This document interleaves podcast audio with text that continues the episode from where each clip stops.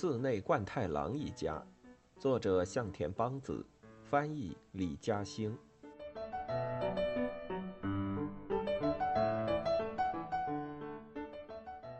李子一边换衣服一边犹豫着：“妈，你说我是不是该待在家里？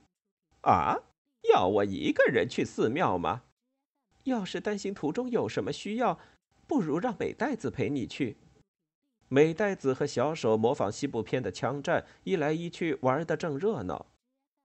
他爸的脾气你又不是不知道，万一有什么事惹他发脾气，静江一个人在家只能干掉眼泪。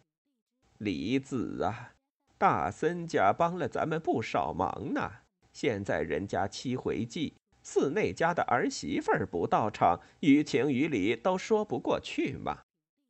既然婆婆这么说，李子也没办法再说下去，只好把美代子叫过来，细细叮嘱了一番。今天什么家务活都不用干，好好看着孩子，别让他磕着碰着。那菜该怎么办？让静江小姐去吗？哦，对了，静江小姐还得去收账呢，也走不开。哎呀，这可怎么办呢？李子也犯了愁，忍不住叹了口气。美代子。你就和平时一样就行，傍晚买菜也照常去，路上也不用着急。”秦奶奶突然说道。李子和美代子刚想问那小手怎么办，秦奶奶仿佛看穿了他们在想什么，不等他们开口，便笑着说：“看孩子的事儿，大可交给冠太郎，这样反而更好。”小手跑过来，模仿着西部枪手的动作，煞有介事的做事，从腰间拔出手枪向三人射击，嘴里还砰砰的模仿着枪声。三人无奈，只好配合的装作中枪倒地。冠太郎却不觉得有趣。静江不跟家里打招呼，就私自把孩子领过来，固然让他生气。李子和秦奶奶若无其事的去亲戚家参加法事，更是让他肚子都快气炸了。偏偏今天严老请假休息，让他连个说话的人都没有，心情更是不爽。车间里传来了阿维和小手的嬉闹声，淘气的小鬼嗓门倒不小。冠太郎满心愤怒地走进车间，却先被阿维和小手呛摆了一通，因为他中枪后没有按规矩倒下。砰！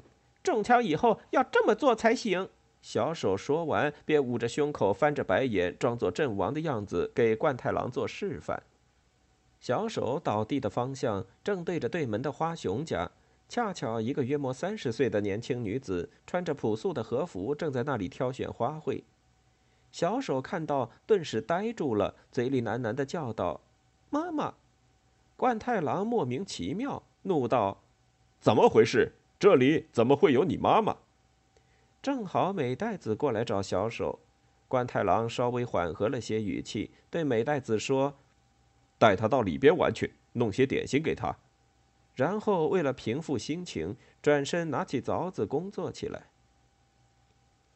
小手一个人坐在客厅里吃着蛋糕，吃着吃着，不小心手指沾上了奶油，觉得黏糊糊的，顺手便往拉扇门上抹去。结果不小心把糊门纸捅了个窟窿，小手知道自己闯了祸，赶紧放下蛋糕碟子，想把窟窿补好。这时，一只粗大的手指从背后伸过来，噗的一下，在小手捅出的洞旁边又戳出一个更大的窟窿。小手转头一看，居然是冠太郎，他竖起手指做了个别出声的手势，目光中却全然没有怒意。小手高兴起来，又饶有兴味地在门上戳了个洞。冠太郎也如法炮制，两人你来我往，兴高采烈。静江悄悄地看着他们俩，眼里竟似闪着泪。阿维和对门的花熊过来的时候，更是直接被冠太郎惊呆了。只见他又是让小手骑在身上开火车，又是陪他打玻璃球，还有卡片游戏，还教他转陀螺，玩得不亦乐乎。你这小子手可真笨！冠太郎一边抱怨着，一边用他那粗大的手指灵活地转着陀螺，给小手做示范，教他窍门。小手和他的父亲一样，虽然话不多，却有一种无所畏惧的勇气。虽然还是个孩子，但面对冠太郎丝毫没有畏惧之心，举手投足间反而有一种男人对男人的平等态度。冠太郎不觉得渐渐喜欢起这孩子来。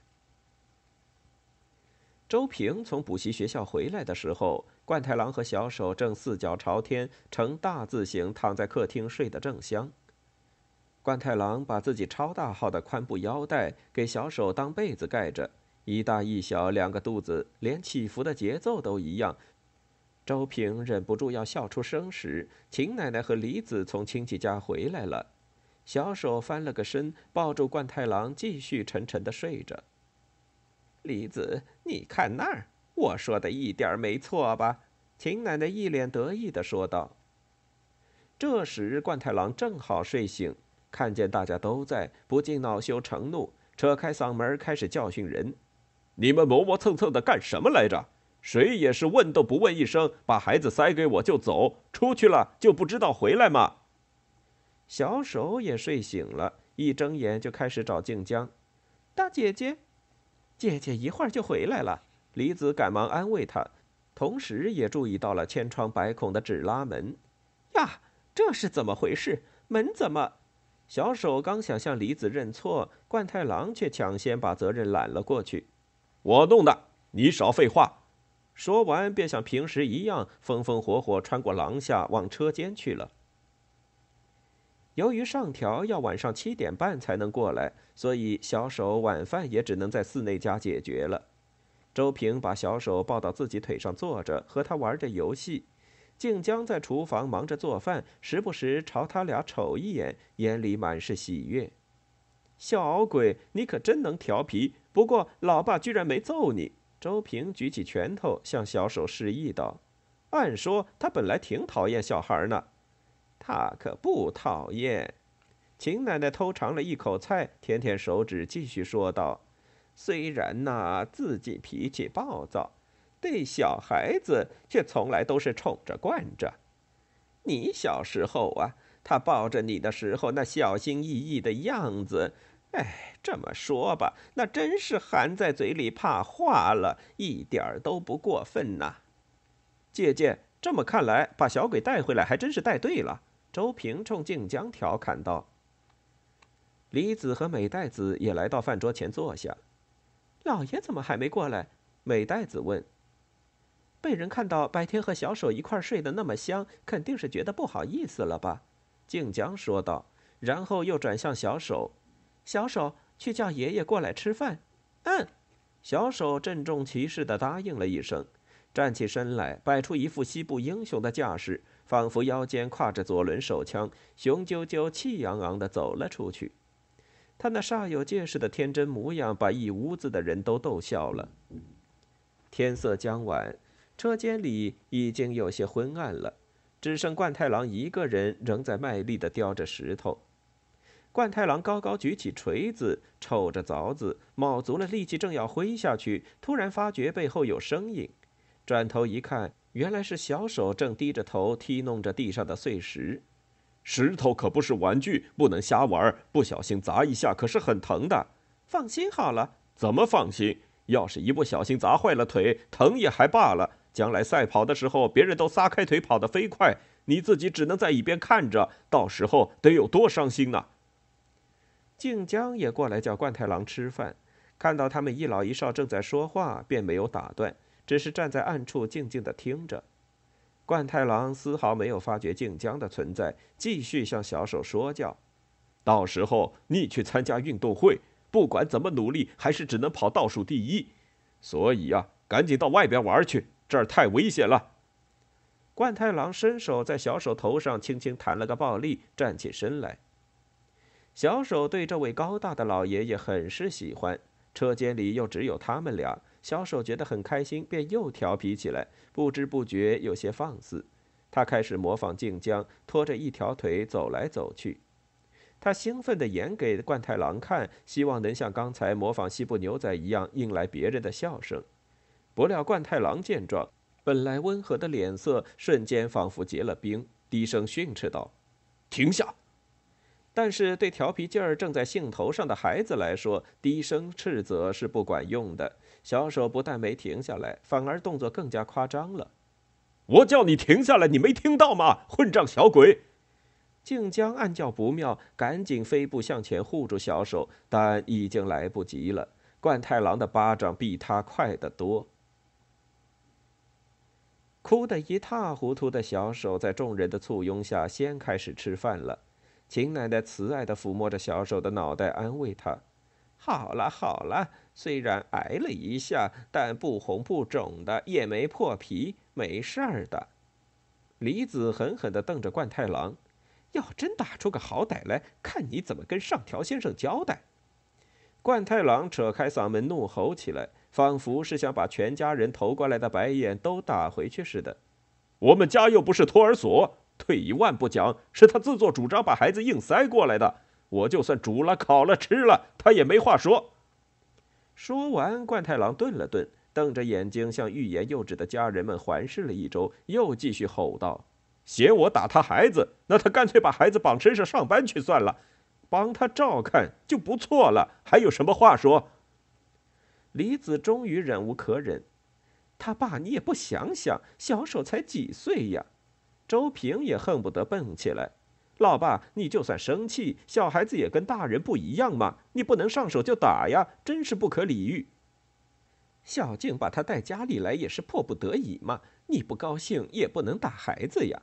姐姐哭了，你是不是心里就痛快了啊？就算再怎么看不上上条，也不至于拿孩子当出气筒嘛。周平和李子义愤填膺，你一句我一句的斥责着冠太郎。都别说了，静江突然说道：“我不是因为伤心才哭的。”听到静江的话，众人一时哑口无言。我流泪是因为高兴，你们都没看到，父亲本来多么疼爱小手，之前拉门被他弄坏了，父亲也极力护着他。听到静江这么说，冠太郎有些不好意思，做事咳嗽一声，清清嗓子，转身望向别处。小手挨打确实是因为他自己不对，他在父亲面前模仿我跛脚走路。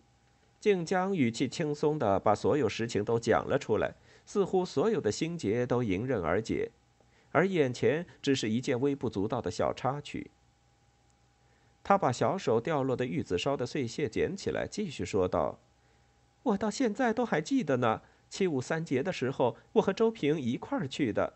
周平模仿我瘸腿走路，结果正高兴的吃着糖，就挨了父亲一顿揍。这次父亲打小手，原因还是和那次一样，是因为他把小手当成自己的孩子、孙子，所以才会对他生气的。要是真讨厌，冠太郎才不会动手呢。秦奶奶突然插了一句。小手放下筷子，宣布。我吃饱了，请问有人在家吗？这时门外传来一个男人的声音。小手听到，顿时眼前一亮，是爸爸。说完，站起身来，连滚带踹地爬过冠太郎的膝盖，向门外跑去。上条张开手抱住扑进自己怀里的儿子，一边郑重地向众人低头道谢。静江高兴地向他报告说。小手今天被父亲骂了一顿呢，还因为调皮干坏事挨了一巴掌，真是对不住啊！李子抱歉地说。上条却毫不在意，微笑着向李子表示这没什么。周平走过来，促狭地问道：“疼不疼呢？你这小鬼？”“不疼。”小手大声回答，嗓门比周平还高。上条微笑着，轻轻在小手头上弹了个暴力，提醒他要讲礼貌。然后上条正视着冠太郎的眼睛，郑重地深深鞠了一躬：“寺内先生，谢谢您了。”冠太郎罕有的回应了上条的眼神，微微颔首回礼：“小鬼，下次再过来玩啊，拜拜。”冠太郎也跟着大家一起笨拙地挥着手。小手跟着父亲快要走到门口的时候，突然转过身来，做事从腰间掏出手枪，瞄准冠太郎。bang bang，啊！打中我了！冠太郎配合地捂着胸口，翻着白眼，按照预定的情节装出中枪而死的样子。小手开心的笑着，和父亲一起回家了。众人默默看着这一幕，心中充满感动。爸爸，静江趴在父亲的肩头啜泣起来，这让冠太郎有点不好意思。于是他的大嗓门又开始怒吼起来。你别搞错了，我最烦你们这样灵巧牛皮糖，想和那家伙结婚门儿都没有，明白吗？冠太郎说完便回屋去了。他身躯宽大，走路大摇大摆，时不时会撞上门廊的板壁，一路咣当作响。众人站在原地望着他的背影，相顾无言。临睡前，李子将水晶树珠擦拭干净，收纳起来。冠太郎拿着一张晚报，正看得起劲。大森家的正次要我代他问好，说做法事的时候要你务必过去露个脸。他还是那么一个瘦竹竿子吗？怎么会呢？啤酒肚都出来了，完全一副中年人的样子，高高壮壮，挺气派的。想象着变成中年胖男人的正次的样子，冠太郎忍不住笑出声来。但是呢，块头还是比不上我们家老公，不过在亲戚里面也算数得着了。宅街那边的青子怎么样？这次也见到了。八月底就要抱上第二个孙子了，哎，他当年是不是还喜欢过你来着？胡言乱语些什么？我们可是表兄妹。我怎么觉得确有其事呢？冠太郎刚想反唇相讥，突然又把手伸到屁股下面，脸上一副奇怪的神情。咦，屁股上好像起了个包，长疖子了吗？疼不疼？冠太郎含混答应着，伸手在屁股下面掏摸。最后掏出来一个玻璃球，哎呦，吓人一跳！原来只是坐在玻璃球上了。冠太郎四下看看，发现地板上还有一枚掉落的玻璃球，他呵了一声，探身过去捡了起来。小手这孩子也还不错呢，是不是？冠太郎没有回答，只是把两枚玻璃球放在桌上，噼啪有声的玩了起来。